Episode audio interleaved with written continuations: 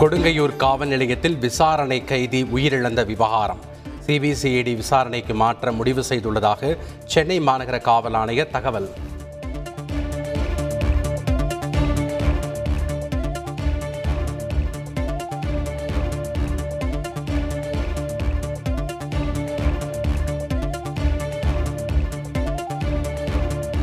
தமிழகத்தில் இன்று நடைபெற்ற முகாமில் பதிமூன்று புள்ளி எண்பத்து மூன்று லட்சம் பேருக்கு கொரோனா தடுப்பூசி.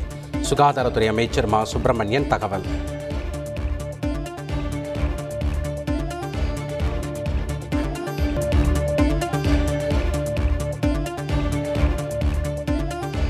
குடியரசுத் தலைவர் தேர்தல் தொடர்பாக விவாதிக்க மேற்கு வங்க முதல்வர் மம்தா பானர்ஜி அழைப்பு.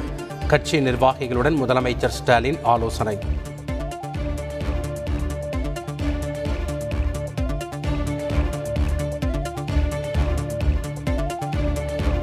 குடியரசுத் தலைவர் தேர்தல் குறித்து பேச பேச்சுவார்த்தைக்கு குழு அமைப்பு.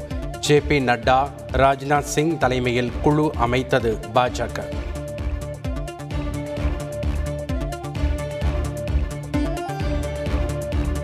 தமிழக சுகாதாரத்துறை செயலாளர் ராதாகிருஷ்ணன் கூட்டுறவு மற்றும் உணவு பாதுகாப்பு துறைக்கு மாற்றம். புதிய சுகாதாரத்துறை செயலாளராக செந்தில்குமாரை நியமித்து தமிழக அரசு உத்தரவு.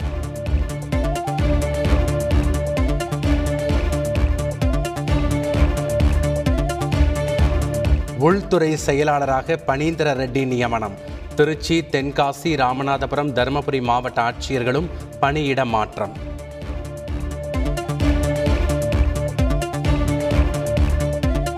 சனாதனத்துக்கு ஆதரவாக ஆளுநர் தொடர்ந்து பேசுவது வகிக்கும் பதவிக்கு அழகல்ல. சொல்லிய கருத்தை திரும்பப் பெற வேண்டுமென திமுக வலியுறுத்தல்.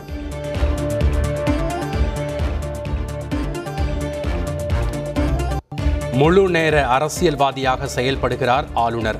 விடுதலை சிறுத்தைகள் கட்சித் தலைவர் திருமாவளவன் குற்றச்சாட்டு.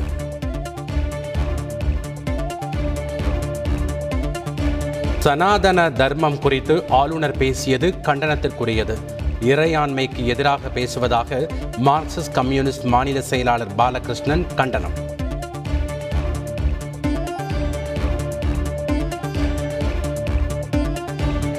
நபிகள் நாயகம் விவகாரத்தில் வன்முறையை தூண்டிய யாரையும் விடமாட்டோம்.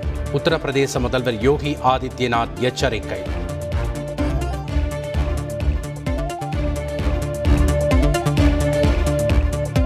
தமிழ்நாடு அரசு பணியாளர் தேர்வாணையத்தின் பொறுப்பு தலைவராக முனியநாதன் நியமனம். மனிதவள மேலாண்மை துறை அறிவிப்பு.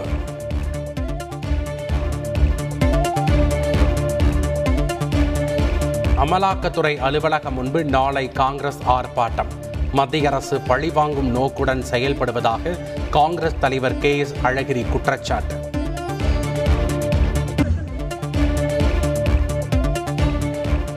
ரயில் நிலையத்தில் மேளதாளத்துடன் பட்டாசு வெடித்த மாணவர்கள்.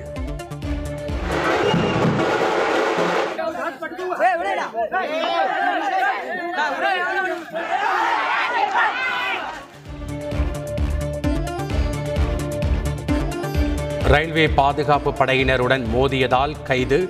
ஏழு பேருக்கு பதினான்கு நாட்கள் சிறை. பரமக்குடி மற்றும் கொடைக்கானல் சுற்றுவட்டார பகுதிகளில் மழை. சாலைகளில் பெருக்கெடுத்து ஓடிய மழை நீர்